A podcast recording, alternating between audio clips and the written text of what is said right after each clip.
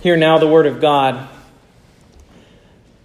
Now, from Miletus, he sent to Ephesus and called the elders of the church to come to him.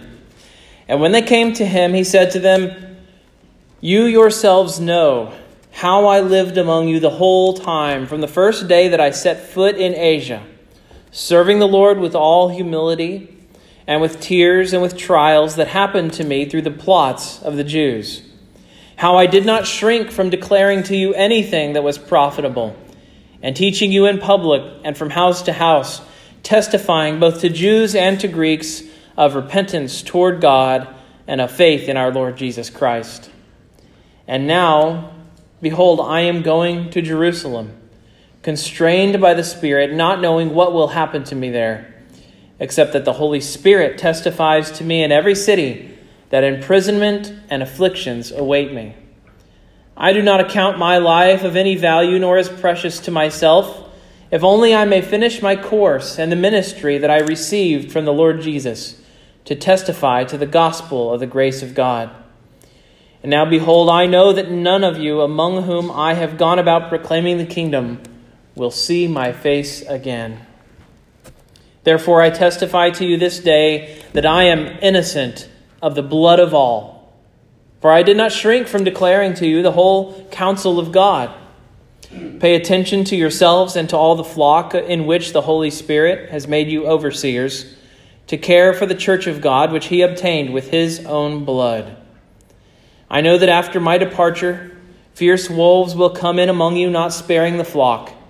And from among your own selves will arise men speaking twisted things to draw away the disciples after them.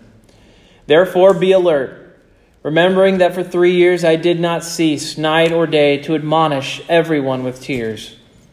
And now I commend you to God and to the word of his grace, which is able to build you up and to give you the inheritance among all those who are sanctified. I coveted no one's silver or gold or apparel. You yourselves know that these hands ministered to my necessities and to those who were with me. In all things I have shown you that by working hard in this way we must help the weak and remember the words of the Lord Jesus, how he himself said, It is more blessed to give than to receive. And when he had said these things, he knelt down and prayed with them all. And there was much weeping on the part of all. They embraced Paul and kissed him, being sorrowful most of all because of the word he had spoken, that they would not see his face again and they accompanied him to the ship. Thus ends the reading of God's holy, inspired, and inerrant word. May He lay its eternal truths on our hearts this morning. Let's pray together. Our Lord and our God, you were free to leave us as orphans, to leave us without your word at all. You could have left us without any way of knowing you, and yet in your kindness to us, you gave us your perfect word. Would you give us your perfect spirit so that we can know what you have for us? and help us to obey it as well. It's in Christ's name that we pray. Amen. You may be seated.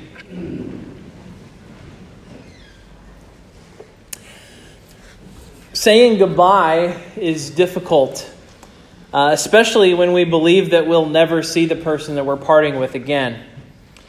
Uh, I have uh, spoken numerous times of my father and numerous times of his his death, and I think the more the older I get, the more important I realize that he was to me. He died, listen to this date, in October 2001. Now think of that date and think of the events that came just before that date. This was a little over a month after 9 11. And I have, I have often thought of the sort of world in which he was leaving his wife as a widow and his children without a father. Only a month before he died, he lay in the hospital bed looking at the burning image of the Twin Towers in New York City. And all of us were scrambling and fearful and wondering what would happen on the other side of these events, what was really going to transpire here. Two airliners had struck the Twin Towers, one had hit the Pentagon, the center of United States military might and one had been scuttled courageously in a field in the middle of Pennsylvania. All of these things happening, and the world entirely upside down, completely confused. And when the cancer finally took my father, there was talk of going to war in the Middle East and even invading Afghanistan. So he went to be with the Lord in what, at least as far as my lifetime is concerned, was the most uncertain time in recent history, and to my mind, probably the most uncertain since the bombing of Pearl Harbor. And I have often found myself wondering what it must have been like to be on the cusp of the heavenly kingdom, and yet knowing you're leaving your wife, you're leaving your four children into a world like this, where you don't know what's happening. And then you just slip away. Leaving behind the ones who depend on you has to be incredibly difficult. And Paul has to do that in this passage this morning. I have come to, to feel and believe there are very few things that, that we can't face if we know we've done what we can for those we're leaving behind. And our passage this morning, interestingly, it's the only recorded speech that Paul gives to Christians in the whole book of Acts. Look at the speeches that Paul gives in the book of Acts. He's evangelizing people, he's persuading unbelievers that, they, that he is innocent and that the gospel is true, but not this text. This is a special text because this is a word for the church in Ephesus. Now, our passage isn't a passage about death. It, it, it is a passage about death in a sense because Paul is never going to see their faces again. He is saying goodbye to the saints of Ephesus for the rest of his life. And in this moment, Paul is on the edge of a new adventure as he prepares to go to Jerusalem. And in the coming weeks, we're going to see how that transpires and what takes place there. But here is the question that we are left with What will Paul say to these saints whom he is never going to see again? How will he prepare them for this new period of life when they won't be able to see him? They won't be able to experience his direct protection, his shepherding anymore. What do you do when you're about to leave the sheep and you were their shepherd for three years? Well, Paul finds peace of mind, but where does he find it? How does he find peace of mind so that he can go to Jerusalem and not constantly be looking back at Ephesus and wondering what's happening there? And our passage answers those questions, but it also shows us that the strength to face the future, as uncertain as it is, really is anchored in what God has always done. He's been faithful. He's been faithful. So, where does Paul anchor his confidence for the Ephesians and for himself this morning? He anchors it in two things God's past faithfulness and God's future grace. Past faithfulness, future grace, those are our two points this morning.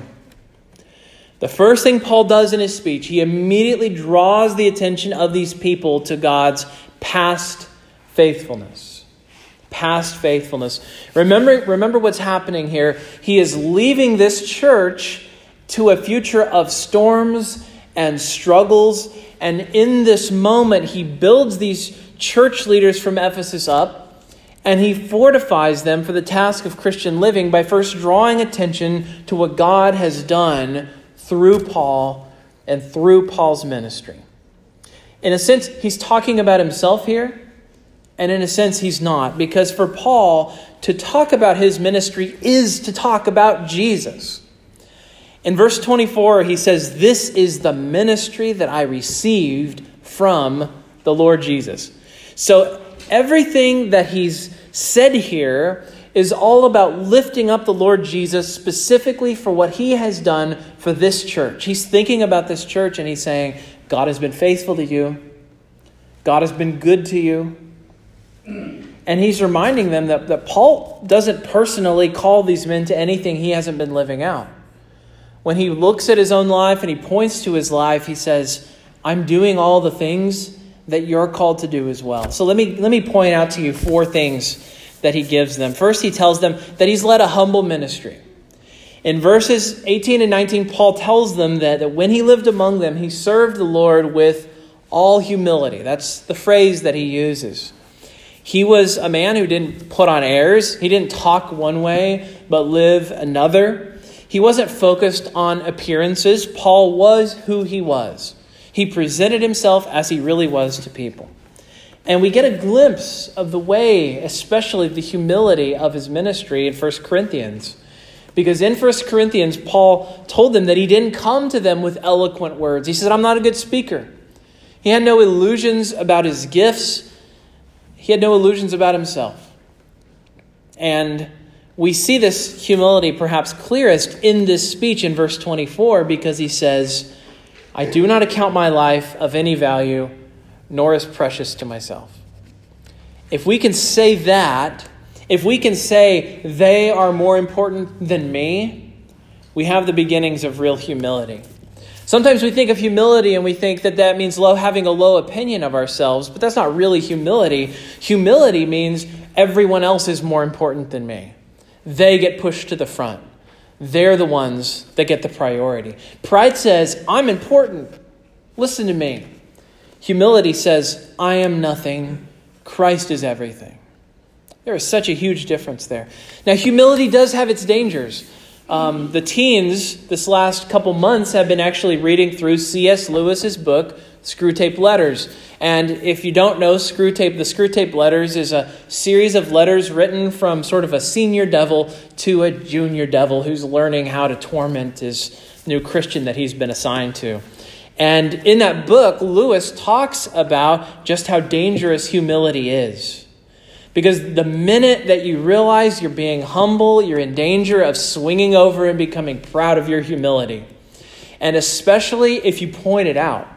To point out your humility to somebody is, is the height of danger. And yet it seems like Paul is willing to take that risk here. Paul is willing to take the risk of pointing to his own heart and to point to his own service for the church. It is a testimony, I think, of, of the fact that Paul wants these leaders that he's speaking to to see themselves the same way. He wants them to be able to say, I account my life as nothing. And it's not just a call for church leaders, this is a call that all Christians are called to. There was a leader in the Moravian church whose name was Count Zinzendorf. It's hard to forget that name. That is a memorable name, Count Zinzendorf. It sounds like a name you make up on the spot when you're trying to think of a disguise and someone asks you who you are and you just on the spot say, Count Zinzendorf. Um, anyway, I'm impressed with his name, even if no one else is.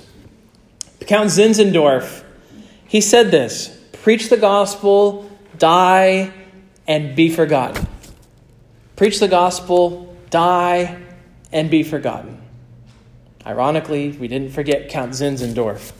But I think the point is, we're supposed to be ready to do that. We should expect it. We shouldn't have an expectation that our life is going to be so profoundly affecting to other people that we're going to be remembered for centuries afterwards. Rather, where are those who are willing to simply serve and die and be forgotten? Paul modeled this. Paul modeled this, and he's calling these leaders to do the same. And if you are a Christian, he is calling you to do the same as well. Because humility is being willing to say from the bottom of my heart, my only ambition is to make sure that Christ is proclaimed. Who cares if anyone remembers my name? Second, Paul reminds them that his ministry was a tearful ministry. Not only was it a humble ministry, but it was a tearful ministry. He says this in verse 19. He reminds us that he was serving the Lord with tears and with trials. And then in verse 31, he says, For three years I did not cease night or day to admonish everyone with tears. And here's the thing I want you to notice even the tears that Paul shed were marks of God's faithfulness. Why is that? Because Paul ministered in this place for three years. You cannot spend that sort of time with people and come away disconnected and indifferent to the sort of agonies and trials and difficulties that are going on in their lives. After three years, Paul would have been there for deaths and weddings, the birth and baptism of babies, the sort of things that pastors see all the time. And this is the thing that I, I notice there are many people today, they believe that if they just stay home and listen to sermons on podcasts or on television, they're still doing church. And I understand, especially if you travel a lot, or I understand if you're homebound and you can't get out, that these things are blessings, I'm glad they exist. Um, but doing church on your own, living your solo Christian life, you miss out on one thing, which is you're not connected to a group of people who can weep when you weep and who can shed tears when you cry. Um, one of the things that happens is if when we do cut ourselves off, we end up having a self selected, quote unquote, church, right? We have a, a group of people around us that we've sort of chosen and we've said, I'm going to sit with these people, and that's who I'm going to share the Christian life with. But the beauty of the church is that there are people in here that you would never spend time with otherwise, right? Your lives would never intersect people from different ages, people from different backgrounds, different kinds of jobs. Um, and you don't run into each other during the week, and you would never meet each other during the week. And that's one of the great beauties of church is that God brings you together with all these people that you have very little in common otherwise other than the Lord. And when people don't open themselves up to that, they miss out. And this is one of the things that we see in Paul's life that being in the church means exposing ourselves to hurt and suffering. Sometimes the hurts and sufferings inflicted by others, if we tell the truth about ourselves, and, and often the tears and the hurts and the sufferings that other people experience. We end up weeping with those who weep. In my experience, though, people resist this, and, and, and secretly, pastors resist it too. We don't want to weep. We don't want to be sorrowful. And yet, Paul shows us that God was faithful to the Ephesians because God put this man in their midst for three years, weeping for them and weeping with them, which they were doing for each other too. Third, Paul tells the Ephesians that God's ministry to them through Paul has been a gospel ministry. Please don't miss this. Please don't minimize this. Please don't think of the word gospel and immediately say that's a catchphrase. You, you know, we, they put the word gospel in front of everything, and the word gospel is a word that can be cheapened. But he reminds us in verse 20, he says, He did not shrink from declaring to you anything that was profitable. And then he says that the course God gave him was to testify to the gospel of the grace of God. So God has been faithful to the Ephesian church because God has given them a man who is committed to declaring to them the gospel. The gospel is not a message that we should be good people. The gospel is not a message that we're all doing great. The gospel is not a message that says, hey, if we all get together, we can change the laws of the land. It is not a message that is designed necessarily to draw people in. People hear the gospel, and a lot of times they don't like what they hear.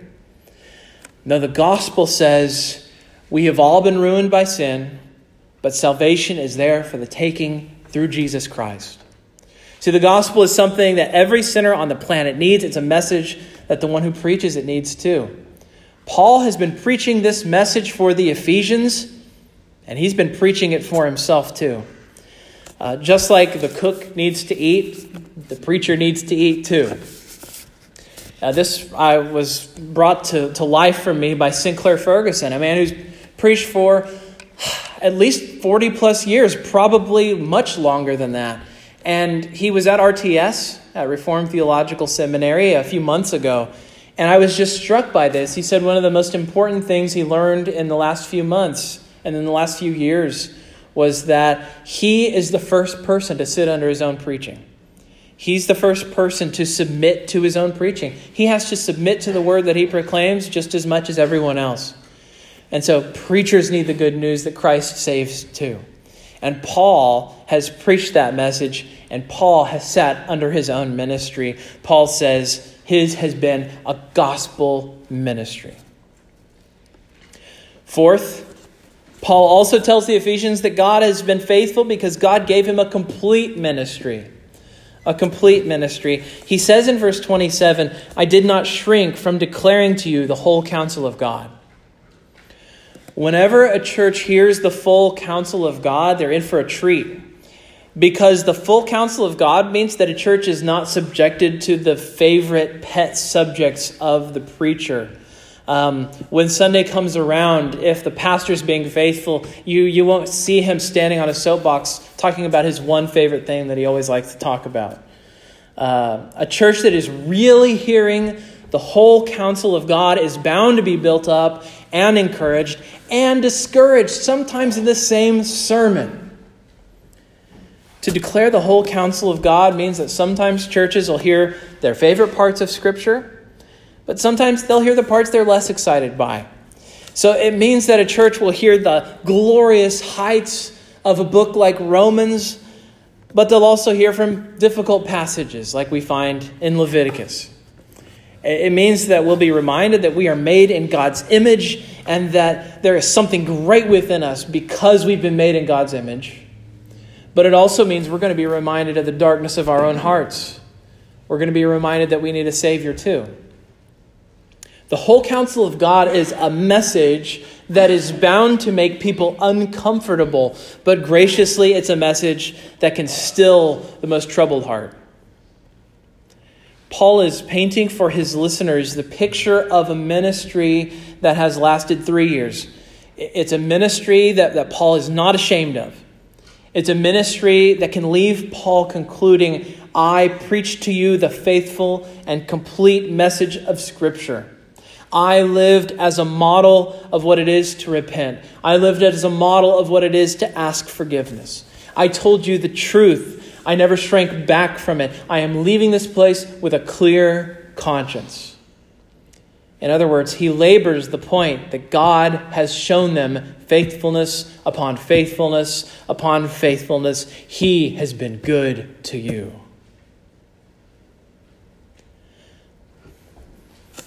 That's the first point past faithfulness. The second way that Paul anchors his confidence and the confidence of the Ephesians is not only in God's past faithfulness, but also in future grace. So you see, Paul doesn't know everything. He doesn't know what the future holds exactly for the Ephesians, but he is sure of some things the future has in store for him. He reminds them in verse 22 that in his future there is a trip to Jerusalem, but beyond that, the future is a fog to him.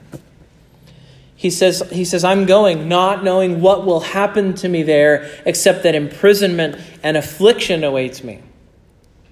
And he knows one more thing, and it's Something that 12 verses later Luke tells us makes them weep. He says, And now, behold, I know that, n- that none of you will see my face again. None of you will see my face again. You could just imagine how dependent they've become on Paul, how dependent they've become on his ministry. How are we going to find someone who will preach like you do, Paul? How are we going to find somebody who lives in our midst who's like you? You could just imagine how difficult it would be to cope with that. It takes tremendous faith and trust in God to be able to do what Paul does here this morning, to, to leave those that we love when we know there's danger ahead. Because he says there, there are going to come wolves among you. He knows that he is not leaving them in peace. But being able to do this involves looking to the past and remembering what God has done. And on the basis of who God is and the grace He's always shown, our faith for the future is sustained. On the basis of what He's already done and the character He's already shown, to, shown Himself to be. I am faithful. I've shown it to you, and that is not going to stop because I, the Lord, do not change. So Paul, Paul tells us what allows him to leave this church, and it's in verse 32. This is the reason he can go. It's, he says, I commend you to God and to the word of his grace, which is able to build you up and to give, the, give you the inheritance among all those who are sanctified. He's leaving the Ephesians, and their fears for the future are in God's hands. You see, this isn't Paul's church. This was never Paul's church. He may have planted it, he may have watered it, he may have cared for it, he may have chased away the wolves, but this isn't his church. The Puritan John Owen wrote a final letter before he died, and I really think that he echoes the Apostle Paul here. Because the, uh, the Apostle Paul isn't dying, but John Owen, when he wrote this letter, was dying. And Owen was leaving behind an English church that was in tremendous flux, tremendous disarray. And, and in his last letter, Owen does what Paul does. He knows his place in the church, and he knows that the church has always and will always stand upon the faithful promises of God, not the shoulders of John Owen. Listen to what John Owen says in this letter. He says, I am leaving the ship of the church in a storm. But while the great pilot is in it, the poor loss of a poor under rower will be inconsiderable. Live and pray and hope and wait patiently and do not despair. The promise stands invincible, and he will never leave thee nor forsake thee. Look at where John Owen's confidence is. It isn't in the leaders in the English church, it isn't in how well he's trained them, it isn't in any of those things. He says, Look to God, look to his faithfulness. Look to the way He sustains. And those who are left behind, who are in a sense left behind, let's take Paul's words and let's be fortified for the work we have ahead. We have a mission that's been given to us, we have a calling to keep, we have a promise to stand upon.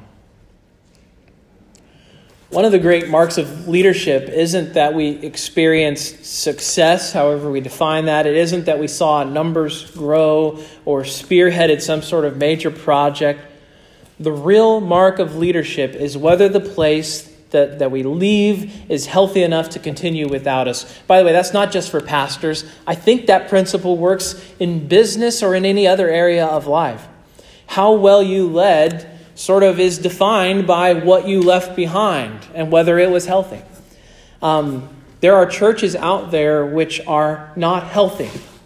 The preaching is sound, everything about it is sound, and yet it's unhealthy because it's built around the personality of one man.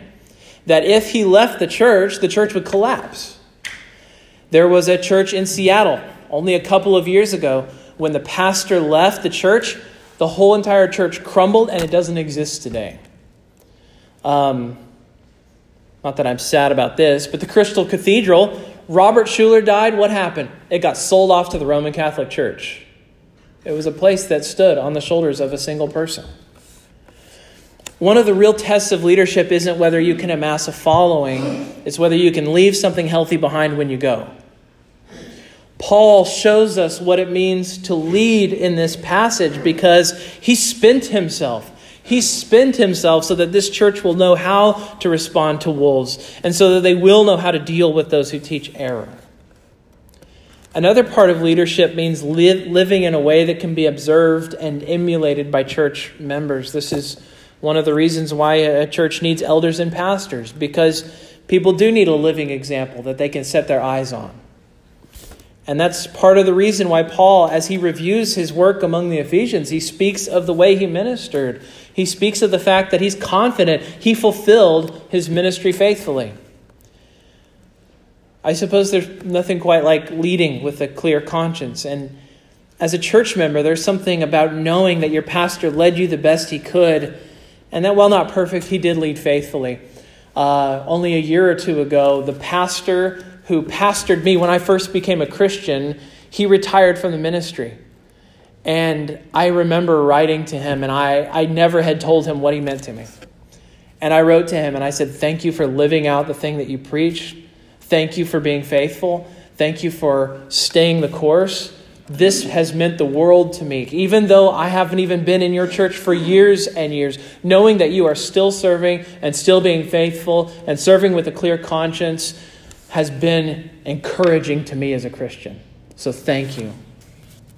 And there is something about that faithful example that matters to us. And Paul knows it. That's part of the reason why he mentions his own example. And by the way, that goes for other forms of leadership too. For example, parenting. Right? If you are a parent, then you understand the importance of living the thing that you teach your children. Um, you know, my parents were not perfect, but I will always remember that my father was always pointing his children to Jesus. Fathers and mothers, be those kinds of leaders in your homes. Lead in such a way that your children can say, I saw my parents' flaws. Uh, if I was to ask for a show of hands in here and I was to ask you, did your parents have flaws and did you see those flaws? Every hand would go up. But we should lead in such a way that our children can say, I saw all of the flaws, but my parents showed me what it was to repent. My parents showed me how to deal with sin. They always pointed us to Jesus and not to themselves keep in mind, nothing Paul does can take the place of the Lord Jesus. this is self evident, but, but all church leaders are sinners. All church leaders are fallible men and, and are flawed individuals, and they'll struggle against sin for their entire lives. And, and if you ask my family, they would tell you they know my sins well. This is all pastors, and it's also true of Paul. But do you see what Paul does here? He actually ends in verse 35 not by talking about himself. The last thing that Paul says to the Ephesians is a quote from Jesus. It's a quote from Jesus. That's how he ends his speech. He ends by setting before them Jesus Christ as the final word. There is always a danger of becoming so attached to a leader, whether it's a favorite pastor or elder in the church, that, that you start to put your hope in that leader. I, have seen what I've seen what that can do. I can see what happens when that takes place, and it's destructive. But Paul does talk about what God has done through him in his ministry there. For Paul, though, it's a credit to God's grace and mercy, not Paul's glory. Think about this. Paul is a sinner. Paul knows this. His whole ministry is predicated on the testimony. He was a persecutor of Christians, a terrible human being. He is the chief of sinners, and he makes sure that everybody knows that. And so, the work of a pastor, the work of an elder, the work of, uh, of uh, a parent disciplining their children for that matter, is not to put on airs that we've got the Christian life all figured out, that we don't sin, we don't mess up, we don't hurt one another. The goal is not for us to model the appearance of sinlessness. The goal isn't the appearance of godliness, it isn't the appearance of holiness. The question is not whether we will sin, the question is what will we do when we sin? That is what all of those who follow us, whether they're in the church or whether they're our children or whether they're in any other area of life, need to see us doing. How do they see us responding to our sin? Are we quick to repent? Are we quick to say, I was wrong? Are we willing to say what we were wrong about? Are we specific?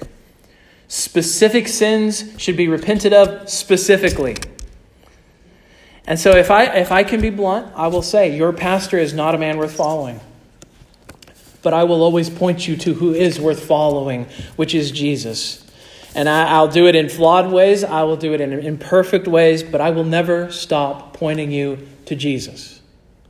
And I know I can speak for the elders of this church when I say the same is true of them. And the thing Paul has done, his whole ministry, is he's come in humility. He's come in need. He's come without an ounce of self interest. And he spent all this time saying, Look to Jesus. Look to Jesus. He has spent his ministry as a thirsty man, telling all the people where to find the water. And the answer is I don't have the water. We don't have the water. All we can do is point, is point. And the answer is it's with Jesus. It's with Jesus. So look to Christ and know that He'll always be faithful because He's always been faithful. Let's pray. Lord, you are faithful. Your faithfulness reaches up to the heavens and stretches up to the clouds. All your paths are steadfast love and faithfulness to your people. You are faithful, and we remember your faithfulness this morning. Lord, as we think about the future, would you build us up not by presumption? But by setting our eyes on you yourself, your faithfulness, your goodness, your mercy, your kindness. Make us a people who set our eyes on you and not our circumstances or the situation in which we may feel shaken or fearful. It's in Christ's name that we pray. Amen.